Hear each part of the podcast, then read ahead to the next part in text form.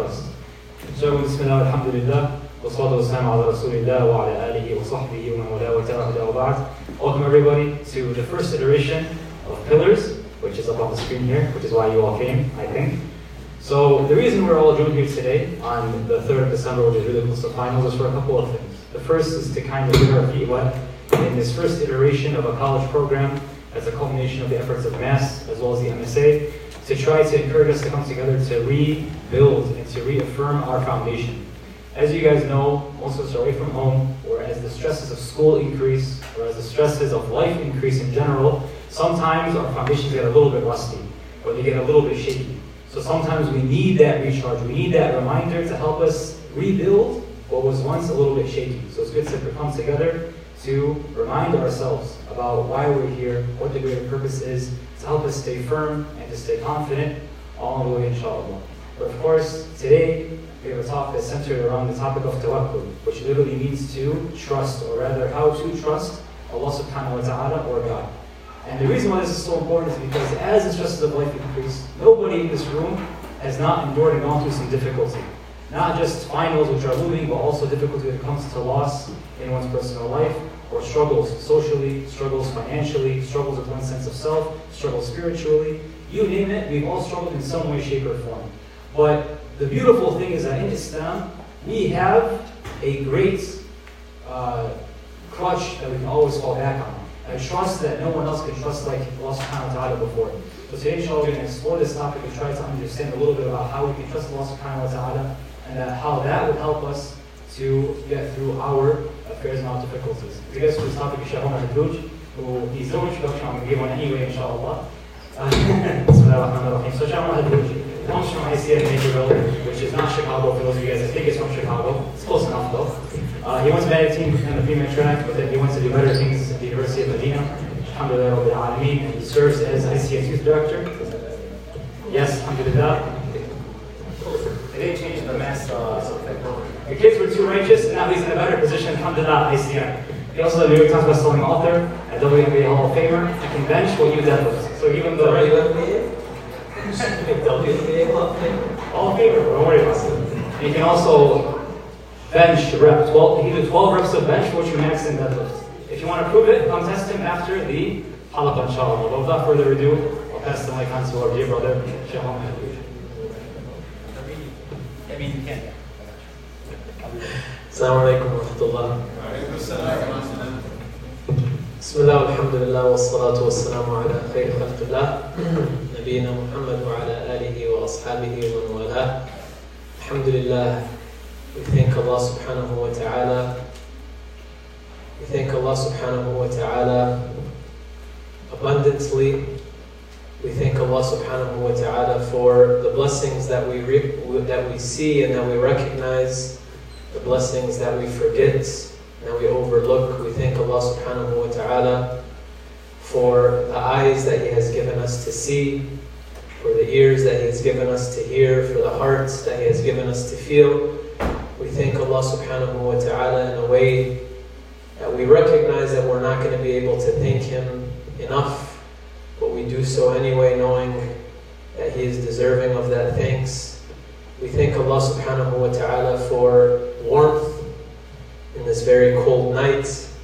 We thank Allah subhanahu wa ta'ala for light in this very dark place outside. We thank Allah subhanahu wa ta'ala for each other. We thank Allah subhanahu wa ta'ala for the company that we have tonight. Uh, there's very few things that uh, are more inspiring to me than seeing young people who don't have to be here. This is not an obligation, this is not a pillar of, of our faith to be here on a Saturday night when there's a lot of other things that can be done, when there's a lot of other places that you can be at. Whatever brought you here, whether it was another person, whether it was the cups that you have in your hand, whether it was the food that's going to be after this. But the fact that you're here is something that we thank Allah subhanahu wa ta'ala for. I'm very, very happy to be here. You know, I know uh, I gave a lot of grief last time because to find this place, like I felt like I went through uh, the scene of a few horror movies. Uh, and so everyone who I've met so far, they ask me, how was your drive here? Was it okay? I'm like, yes, alhamdulillah, it was okay. Um, I had some company on my way down here, so it was nice. And there was, I was telling uh, some of the, the MSA members that there's nothing as you drive here, right? And so it's a good opportunity to just like sit and reflect as you drive. And so I thank Allah subhanahu wa ta'ala that He gave me the opportunity to be here with you. And I thank all of you for being here. And we thank Allah subhanahu wa ta'ala for the ultimate blessing. The greatest of all of the blessings that we see or that we don't see, that we recognize or that we forget. And that's the blessing of knowing Him. And that's the blessing of being able to have a relationship with Him. In spite of our many shortcomings, and in spite of our being very undeserving of it. Right? Relationships, many times, are the product of being able to earn that relationship. Right? To invest in a relationship, whether it's with a family member, a spouse, you have to earn to the continuity of that relationship. And especially if there's a gap between you and the person that you have a relationship with, it's difficult to keep that relationship. But Allah subhanahu wa ta'ala, in spite of that being the greatest gap, like between creation and creator, perfect and imperfect, Allah subhanahu wa ta'ala still gives us every single day that opportunity to have that connection to Him and have a relationship with Him. And we take it for granted, no doubt, because of our struggles, because of everything that we have going on that causes us to forget it. But these type of gatherings allow us to take a few moments to remember the value and the gift of being able to have a relationship with Him subhanahu wa ta'ala. Right? It doesn't really make sense if you think about it, like how perfect and how you know, uh, glorified Allah is, omnipotent and flawless and eternal, and who we are, right? So short-sighted and flawed and deficient, and yet Allah subhanahu wa ta'ala invites us every single day, rather every single moment of our lives, to have a relationship with Him and to connect to Him. And He gives us these signs and these signals to come back to Him, even when we've turned our back on Him subhanahu wa ta'ala. And that's not for anything that he gains from it. He doesn't become more Allah or less Allah if we obey him or disobey him. But because of who he is, because of his nature, because he is the one who is merciful, and the one who is loving, and the one who is forgiving, and the one who is generous, that he gives us that chance, me and you. One out of how many billion people in this world, but yet he makes us feel like we actually matter. Because to him we do matter. To him we do matter. You know, I just came back from Umrah last week, alhamdulillah, and I was with a group, uh, Muhsin. You've heard of Muhsin? Anyone here hears of Muhsin? Yeah, it's, it's a group that is uh, for special needs, our brothers and sisters who have special needs and their families. And you see, subhanAllah, not just on Umrah in general, but with a group like this, you see how in every single moment, Allah subhanahu wa ta'ala takes care of and extends that loving mercy to His creation. And you visit these very special places. You visit the Kaaba.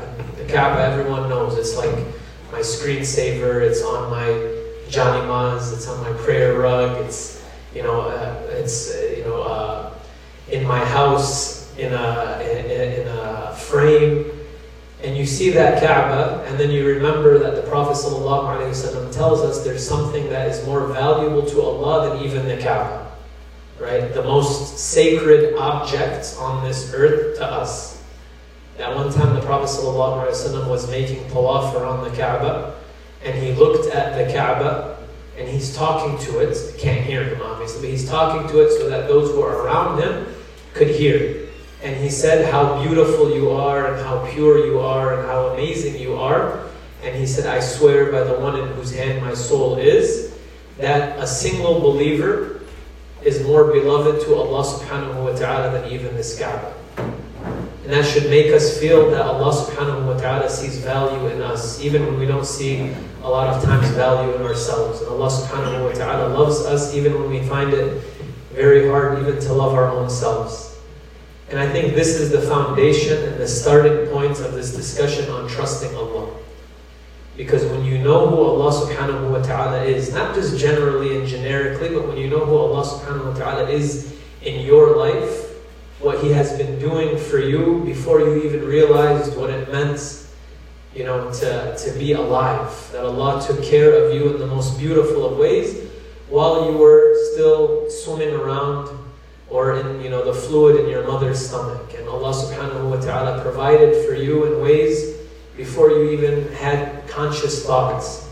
And Allah subhanahu wa ta'ala every single day, if you pay attention to it, Allah subhanahu wa ta'ala does miraculous things for you in your life. And Allah subhanahu wa ta'ala takes care of you in a way that if you really realize it, like if you sat and you thought about it, that your heart would actually, you know, like feel like it would start to melt out of that love and out of that appreciation for Allah subhanahu wa ta'ala. Right? Imagine, you know, you're in the middle of these boonies out here and you get a, a flat tire or flat tire on your bike if you don't have a car, right? Or, you know, you trip and fall or whatever. Let's say flat tire. And you're, you're out there struggling, trying to change a flat tire, you know, you think that you're, you're pretending like you know what you're doing to make it look like you actually can change a tire right? And then someone just comes and they, you know, and, and, they stop and they say, you know what, let me take care of that for you. It seems like you're struggling, and they fix it for you. And they say, you know what, you just sit in the car. I don't want you to get cold. And they fix the flat tire for you, and then they send you on your way. And they say, you know what, because you had a hard time and you went through this difficulty here, take hundred dollars or something, right? I know it sounds unrealistic, right? But you know, how would you feel towards that person?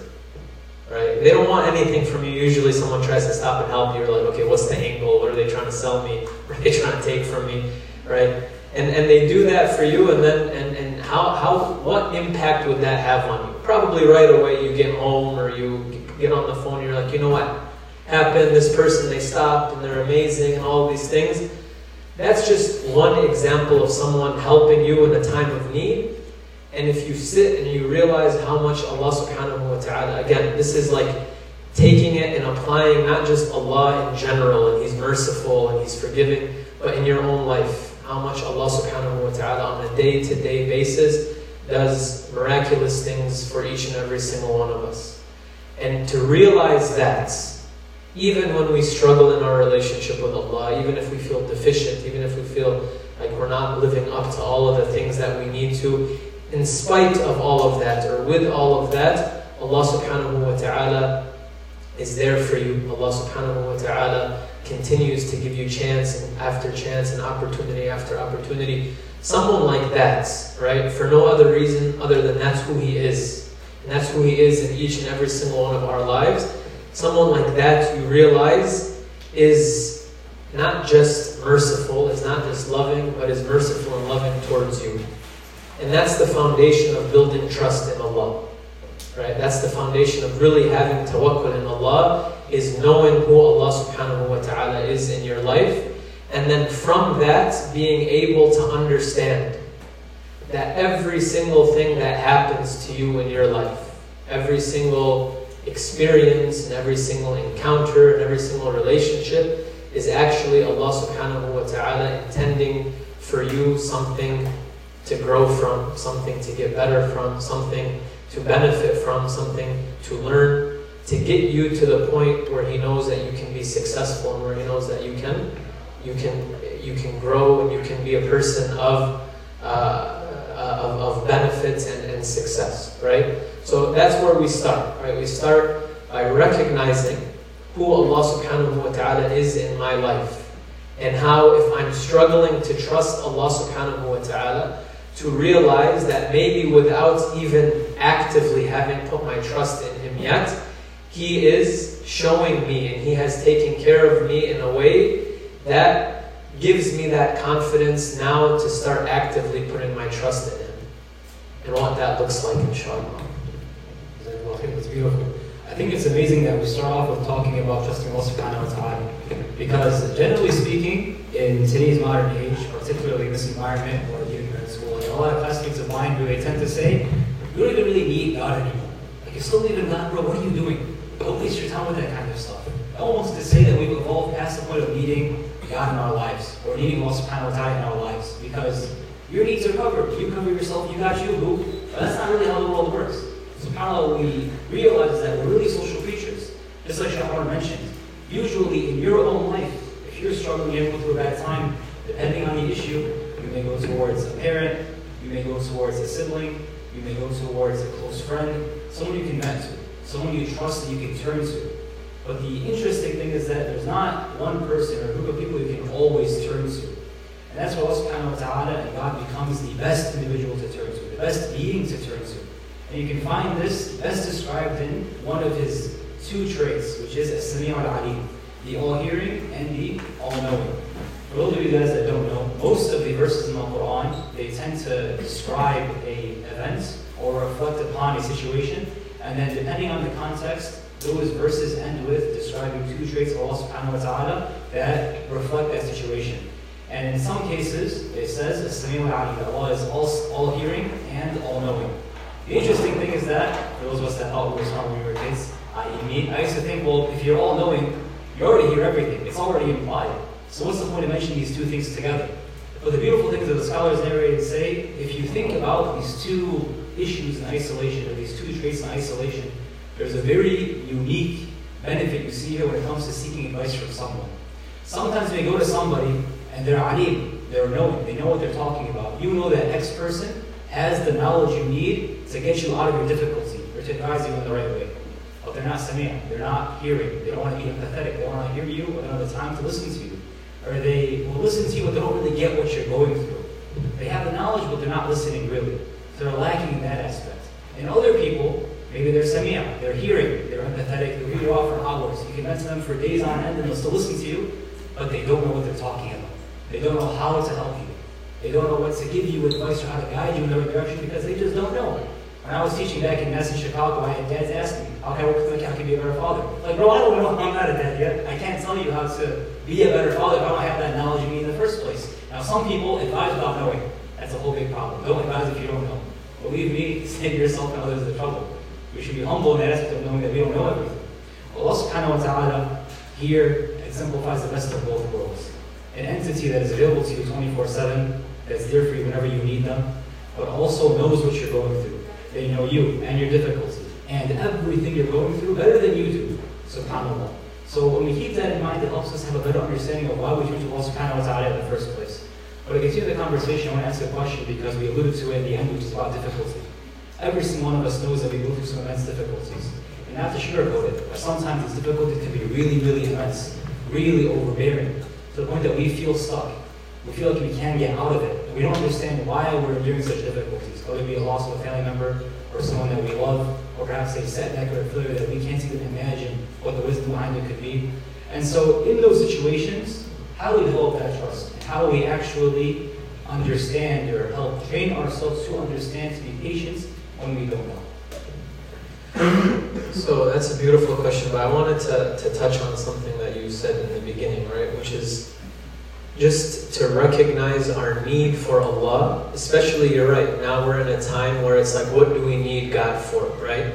And a lot of times this comes as a result of us feeling that, you know, uh, we have, we're self-sufficient, right? We're independent. Allah tells us this actually in the Quran. It's amazing. He says, كلا إن الإنسان ليطغى أن رآه استغنى. Says, when does a person transgress and become arrogant? When they feel that they're self-sufficient. Like, what do I need God for? Right? This is the, the perspective. Now we have all of the answers. We've figured out, you know, we've moved past needing God. Right? And some of our teachers, they used to answer this question. They used to say, like, you know, put your hand on your heart. Everyone do it. Put your hand on your heart. Last time one guy was like putting his hand on his heart. I was like, I was like, dude, that's the wrong side. That's not where your heart is. it's like if you feel a beat there, there's something wrong. uh, put your hand on your heart, right? And just for for a moment, just feel your heartbeat, right? Like don't don't say anything. Just feel your heartbeat. right? Do you have anything to do with your heart beating? Do you control that at all? Can you tell my heart beat faster? Maybe you see a certain person that beats a little faster, right? Uh, maybe you try to exercise for a little bit, it beats really fast. And that's how you know you're out of shape, i.e. myself, right? Uh, why I wear, you know, more covering clothes now. Uh, but you put your hand there on your heart and you realize that even something that close to you, right? If your heart stopped now for a minute, what would happen? Right? I know there's a lot of pre-med here. You're going to give me some scientific terminology. Don't. I mean, you would die eventually, right? If your heart stops, you would, and that's something that you can't even control. Can you control when you have to, you know, when you use the bathroom, or when like, can you tell yourself, "Oh, I'm not going to use the bathroom anymore"? Try it. It won't work out too well, right? The point is that in you know we have to take it back to recognize that in spite of progress and in spite of the privilege that we have, how dependent we are on Allah subhanahu wa ta'ala and to not allow the privilege that Allah has given us, right? Many of us now we've grown up in privilege. We it's not about when I'm going to eat, it's about what I'm going to eat, right? Many of us have not experienced what really what hunger is like, right? And and so one of the scholars he said like you have to recognize that your dependence on Allah subhanahu wa ta'ala is the same dependence. Like me and you sitting here in warmth and having water and having tea and having food. Our, our dependence on Allah is the exact same as someone who is in the middle of the ocean with nothing, holding on to like a piece of wood, like a raft, like uh, what was that movie? Castaway. Castaway, right? Like Tom Hanks in Castaway, on the middle of a raft, in the middle of the ocean. That person is not in any more need of Allah subhanahu wa ta'ala than me and you. The difference is being able to recognize it. Right? That if Allah stopped my heart, if Allah didn't allow the water that I drink to quench my thirst, if He didn't allow the blood that flows through my veins to flow, that I would be done. I would be finished. It's just being able to recognize that. And that's part of tawakkul as well is that all of these things don't happen by themselves. All of these things are not independently functioning. All of these things purely happen because Allah allows them to. The more that we're in tune with that reality, the more that we will have tawakkul in Allah. Because then I recognize that it's nothing that I do. I may have the money, I have my mom's credit card, my dad's credit card, I can buy food when I want, right? I have maybe a set allowance, I can get some of what I want.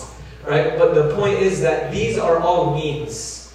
But ultimately what will allow for them to take impact or effect is Allah subhanahu wa ta'ala. The more that we can be in tune with that reality, the more that we will start to trust Allah. That everything that happens or that doesn't happen or that Allah allows to happen or stops from happening is in His control. And when you recognize that, then you start to realize that my inability and my weakness is actually a strength. If I put it in the right place. Okay? It's, it's counterintuitive, but think about it. Like, if you think that you are in control of your life and of everything that you do and of everything that's going to happen to you, you will live a very stressful life. Because you're always going to be worried about, I have to make sure that I do this to be able to be successful. And if this doesn't work out, then I'm in trouble. And if I'm not able to accomplish this and get married by this age and get into this school, I have to control all of that. It's very overwhelming because we realize how much we don't have control. But if you embrace the fact that you don't have control, that nothing is actually in your power and in your hands, it's scary initially right? Like I can't control anything. I don't know if I'm going to be able to walk out of these doors. I can't guarantee it. But then if I realize whose hands they actually are in, then it becomes actually the most empowering thing that we have. And that's why some of the scholars they would say, Kenzi That my treasure is actually in my own inability. And my richness is in my poverty.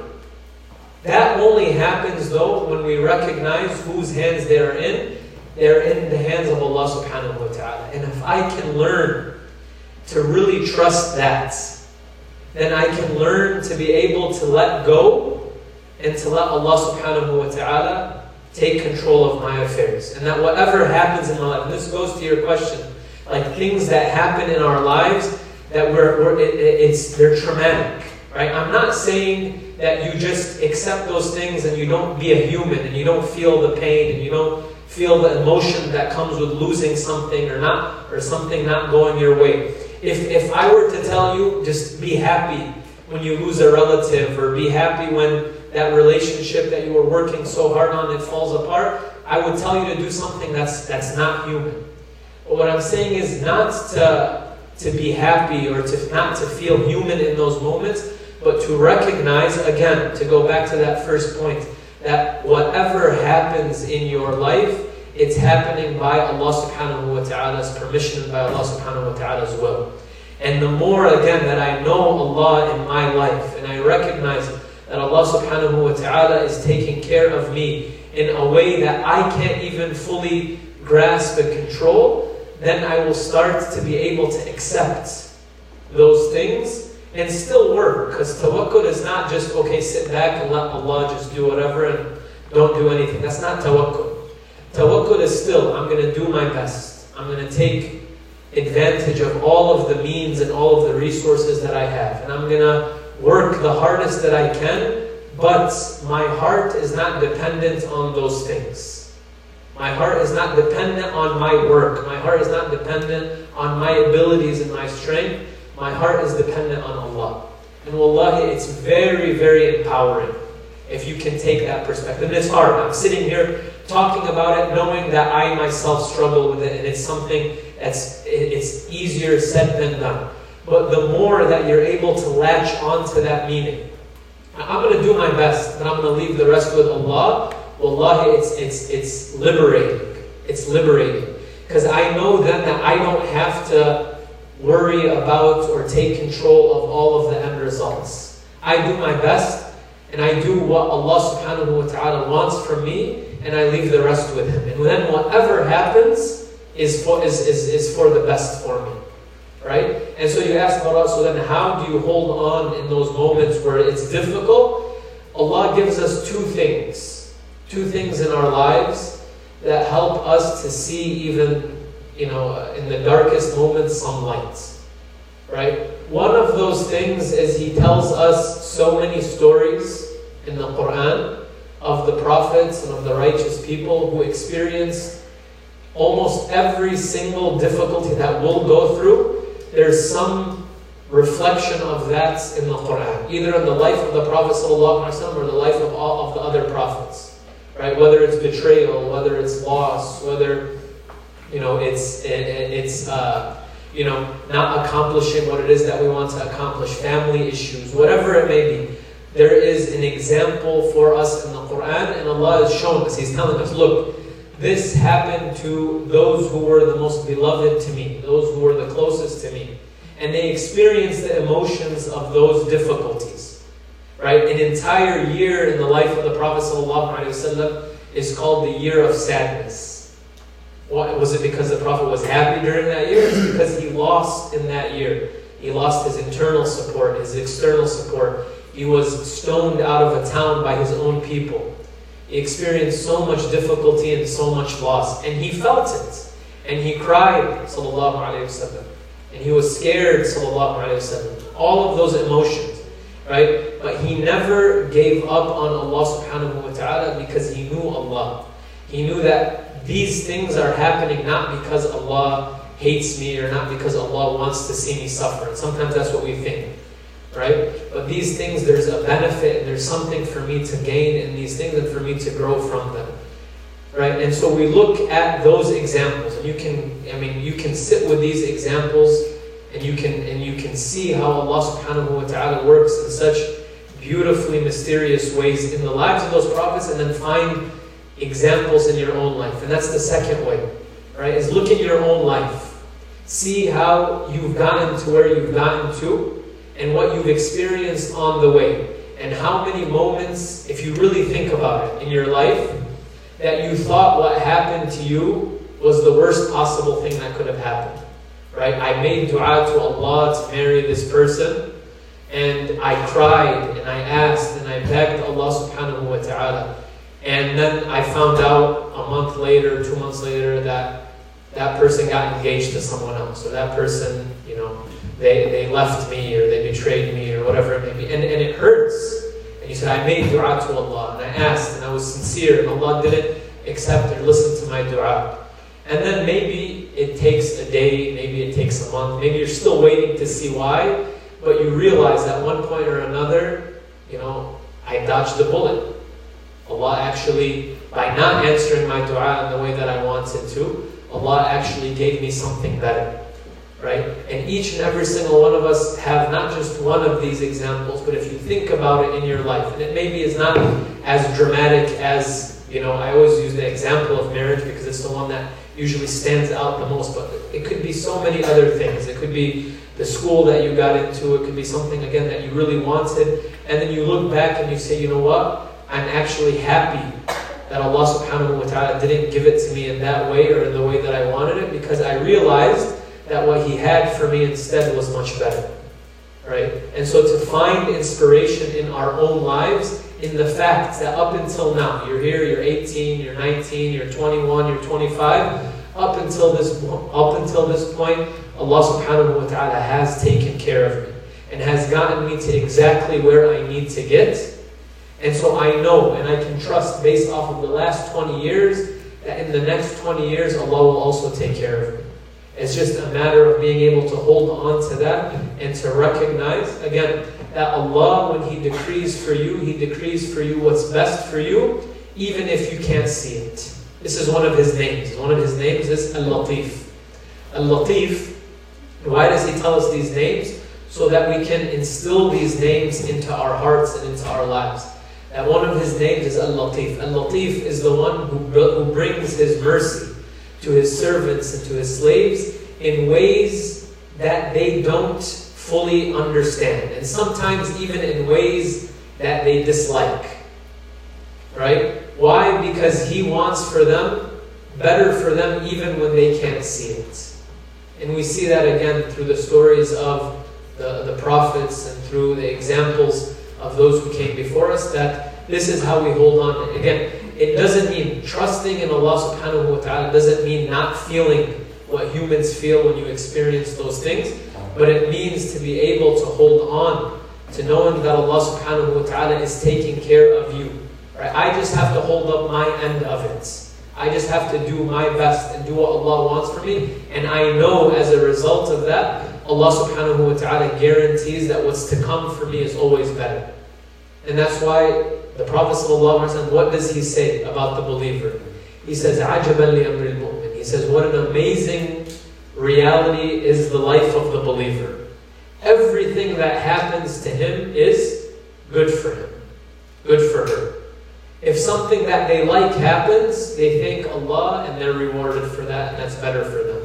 If something that they don't like happens to them, they are patient. Patient doesn't mean, again, it doesn't mean I can't be sad or I can't be upset or I can't work to try to get that thing or whatever it may be, but it means that I'm patient, that I know, you know what, it's, it's tough, but this is the decree of Allah subhanahu wa ta'ala. I can't see the wisdom right now, but I know there's a wisdom. And then as a result of that, then even that becomes something that's good for you. Right? This is the life of, of the believer. Do you know what you and the chocolate have in common? Me and who? Hot chocolate. Hot, this is hot chocolate? Oh, no, it's hot hot chocolate. It's hot chocolate. Okay. It's like a shot. He's gonna judge you. How long were you thinking of this joke before you say it? I just want to know. I'm was gonna say both In case it doesn't, in case people don't laugh, I just want to give you an excuse. Okay, no one's gonna laugh. It's fine. Like, I'm just- Jazakallah khair. Are you going to tell the joke or No, not? it's really interesting. Okay. Forget it. I was gonna say both are yes, but I don't know what that means. Alright. Forget about it, inshallah. Play this good up. So I think on that on that note, or on that topic, inshallah. Oh, that's good. it's good. hot chocolate. I didn't make it, but I appreciate it. Alright, Thank, so thank you to whoever made it. God bless you. Appreciate it. Alhamdulillah. I think on this note, what's interesting about this topic of not knowing what's good for you, I think it's really important to look at, or one image that helps to paint this picture for me at least, is in the story of Yusuf salam or Joseph. No reason to go through the whole story, just to focus on the beginning details that matter. So Joseph at this point, or Yusuf, max 10 years old. And his brothers, all 10 of them, are jealous of him because of how much their father loves him. So out of their jealousy, what do they do? They first say, let's kill him. And they're like, okay, that's a bit too much. Let's change it up a little bit. Let's throw him into the well instead. And so then these brothers, now for any of us that have siblings, you guys know, things might get tough. But it never really gets to the point that you'll betray someone to the extent that you want to get rid of them entirely. And one interesting thing to note here is that the well they throw him in isn't just like the community well. Otherwise, someone would have found him. The word used in the which is jubb, literally means a hole in the ground. So they throw him into a random hole in the ground, away from the conventional roads used, basically leaving him for dead. So I want you to imagine that you're Yusuf in this position, that you're Joseph in this position, that you were just betrayed by your own brothers, you're young, and you're stuck in the darkness of a well. Walls are cramped. You can't imagine a way out of it. And he's stuck. The darkness all around him, and he can't even envision a way for him to get out of this well. Some of us, we might feel like we're Yusuf, that we're stuck and we can't even move. We're stuck, you can't even imagine, you can't even fathom how do I get out of this? How do I possibly get out of this difficulty? How do I get out of this problem that I'm in? But the beautiful thing here is that we try to imagine ways that we get out of our own problems or our own capacities. But when Allah subhanahu wa ta'ala assists us, He assists by His own capacities. That's why He says subhanahu wa ta'ala, وَمَنْ يَتَّقِ اللَّهَ يَجْعَلْ لَهُ Whoever trusts Allah subhanahu wa ta'ala, whoever fears Allah subhanahu wa ta'ala, He creates for them an exit. It's not that He shows them an exit. It's not that He'll take you to the exit. He creates for you an exit. You may not see a possible way for you to get out of your difficulty, Allah will create an exit for you. Even if you can't fathom how will you resolve this problem, Allah subhanahu wa ta'ala will really create an exit for you. It's a beautiful image to think about when you're stuck in that difficulty. But the amazing thing about this story is that it's not like he got out of the well and then everything was fine. He got out of the well and he got sold into slavery. And then after that, he spent years as a slave before he was tested and then thrown into prison. So even though he was exited from a difficulty, more and more difficulties followed. It took decades until you can say that the wisdom was finally shown as to why he was in that position in the first place. Some of us, we think that a difficulty we followed by an ease right away. Or it's not followed by an ease, that we're done for. That we're not able to exit that ever. The reality is that sometimes you may have a difficulty after difficulty after difficulty that may never end. But the beautiful thing is Allah subhanahu wa ta'ala says, Inna ma'al usri yusra. So the translation is that with hardship comes ease. It's not after hardship comes ease, like most of us think the translation is. It's not that you're going to go through a hardship and then ease follows. Rather, it's that with a hardship comes ease. That as you're enduring a difficulty, there's a mercy behind it. There's mercy and a reason for why you endure certain issues and problems and difficulties. But we just may not see it. And the beautiful thing is that in the ma'al usri, the al means the difficulty, with a difficulty comes yusra. Yusra meaning general ease, just ease of all kinds. It's not a one-to-one ratio. That with the difficulty, Allah subhanahu wa ta'ala will bless you with more than you can ever imagine. What does it look like? We don't know. And it's Him to decide what that Yusra looks like. That's by His wisdom, and His knowledge alone.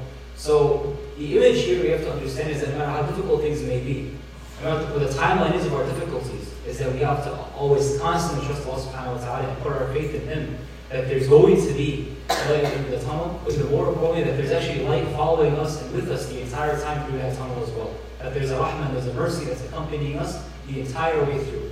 Even if we can't see it, even if we can't imagine it. Because we're not the ones who exit ourselves out of our own difficulties, it's Allah's will that does so. And who would you rely upon more than the most powerful, which is Allah subhanahu wa ta'ala. And that's where Latif comes in. You may not see the wisdom behind it. Allah subhanahu wa ta'ala throughout all of your difficulties, if it's uh, either put on you by your own decision making or external factors, at the end of the day, the ease comes with it. And it comes by Allah's mercy and it's going to be there for us, inshallah. So it's a kind of wrap up, it's a kind of to our closing remarks, inshallah, tawakkul. We've gone through why we need it, why trust Allah subhanahu wa ta'ala. But I think it's important to understand then, like, what does it actually look like? What does tawakkul actually look like in terms of our actions and our beliefs?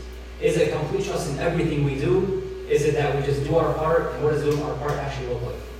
So let's close it off with that, inshallah. So I want to I make this practical here. Who has experienced something in their life uh, that in the moment they felt that this was like and this sucks. Like, I, why did this happen to me? And I, I wish it never happened to me. Or you felt even that, like a, a sense, a feeling of hopelessness. Like you felt that something that happened in your life you didn't want it to happen, and you felt it to be a calamity.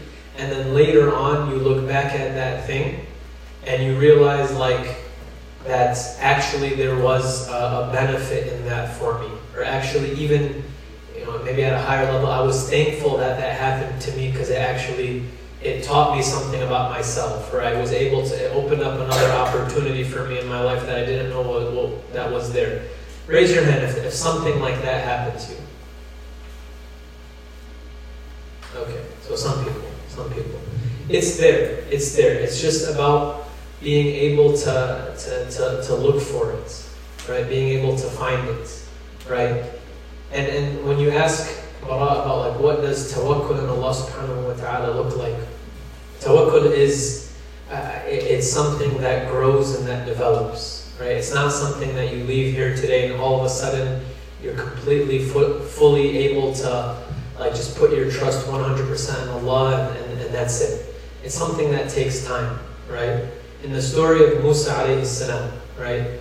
Musa, when he first gets revelation, and he's given a command by Allah subhanahu wa ta'ala. He meets Allah subhanahu wa ta'ala, Allah is talking to him, and Allah tells him to throw down his, his staff or his stick. What happens? Does anyone know? When he first, when he throws it down and it turns into a snake, what happens? Hmm. Any idea? He runs, right? Out of fear. He runs. Okay? There's a command from Allah and there's a natural response of, of Musa there. He sees a snake, and out of that fear, he, he runs in the other direction. Okay? Allah subhanahu wa ta'ala reminds Musa, like He reminds us at this point. He tells him, He says, Go to Fir'aun, basically fulfill your responsibility, what I'm telling you to do. And we can look at this as what Allah is giving us in terms of our responsibilities in our lives, our responsibility to Him you know, what our, you know, what the commands are, what the things that we should stay away from. And he tells Musa something. He says, "Go and I'm with you. Innani ma'akuma. You and Harun go together. I'm with you." And so now Musa is starting to develop this understanding that yes, right, I have a, what seems to be a monumental task, but he's starting to develop this idea that Allah is with me? What exactly is that going to look like? I'm not sure, but Allah is with me. He is going to. He is going to be there and He's going to take care of it. So initially, He's a prophet, right? Initially, with the command, Musa runs because there's that fear. Then, when Musa is standing in front of uh, the magicians, and the magicians throw their staff, so now he's in a difficult position, another challenge, another test. Now Musa has developed, right? He knows Allah has told him, I'm with you, and all of these things. In that moment, when Musa throws his staff, or when the magicians throw their staff, Allah subhanahu wa ta'ala, He says something interesting. He says, فَأَوْجَسَ فِي نَفْسِهِ خِيفَةَ Musa. In the first case, Musa, there was fear that caused Musa to run. Now, as he's growing and he's developing in his tawakkul on Allah subhanahu wa ta'ala, now it's still a scary position. It's still a scary uh, moment, but instead of running now, the fear it, it, it, comes, it's, it's natural again, right? You can imagine being in that position and, and the pressure and all of the magicians and just one or two people standing against thousands. And so when he sees this, there is fear that is there, but he doesn't run this time. He doesn't run this time. Because through his life and through his experience, he's seeing how Allah subhanahu wa ta'ala is with him. But he still feels a little bit of that fear. And so you see he's growing in his tawakkul on Allah subhanahu wa ta'ala. Life experience, when you see it through the lens of Allah is with me, allows us to grow in a way to trust Allah subhanahu wa ta'ala in our lives. You start to see, if you doubt the wisdom, then it's difficult to find the wisdom. But if you know for sure, I may not see it, I may not know what it is for sure, but I know in what's happened to me there is a wisdom and there's a benefit. Allah tells us that in the beginning of the Quran. I know what you don't know. He's telling us that so that we never doubt that there's a wisdom. And instead we expand our or we expend our energy to look for the wisdom. Right? And this is where trust in Allah comes in. Because if I know the wisdom in anything and everything that happens to me, then where's the trust? There's no trust there. Right? But if there is an uncertainty and I'm able to say, you know what? I know Allah subhanahu wa ta'ala. Because I know and I've seen what He's done, not just in the world and not just in other people's lives, but in my life. Not just in the Prophet's lives, but in my life. I'm starting to trust Allah subhanahu wa ta'ala. And that's what happens with Musa.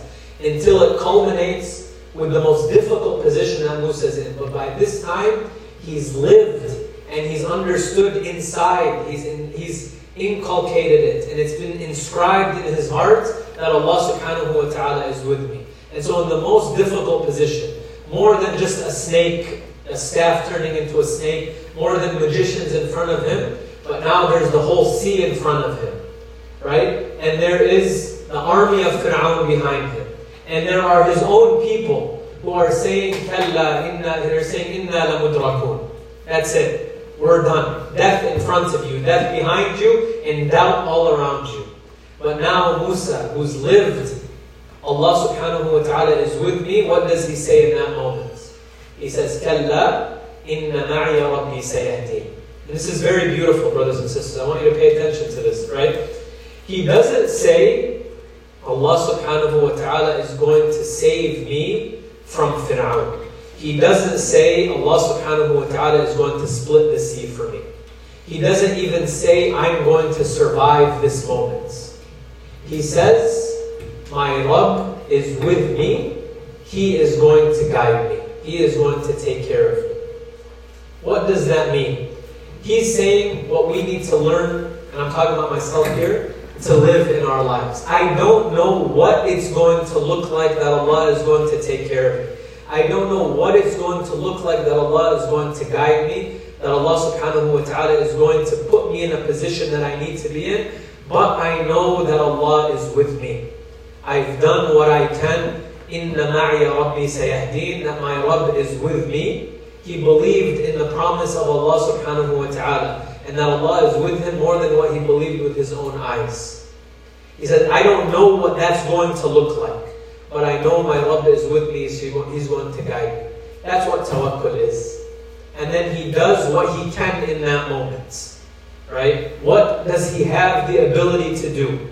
Right? Sometimes we feel that what is it going to matter my, what I'm doing. I'm one person. I have very little ability, very little faith, very little strength. In that moment, all he's able to do. There's the inside, the internal part of it. That's strong. The external part of it, all I'm able to do is hit the sea with my stick. What is a, what is a stick going to do with, uh, uh against a sea? But that's what he had the ability to do. And this is what tawakkul is, my brothers and sisters, that you do what you can in every and any situation, but you realize it's not about what I'm doing that's going to bring me guidance and bring me success and bring me victory and bring me help, but it's about Allah subhanahu wa ta'ala and finding those miracles in my life and finding Allah subhanahu wa ta'ala's help in my life.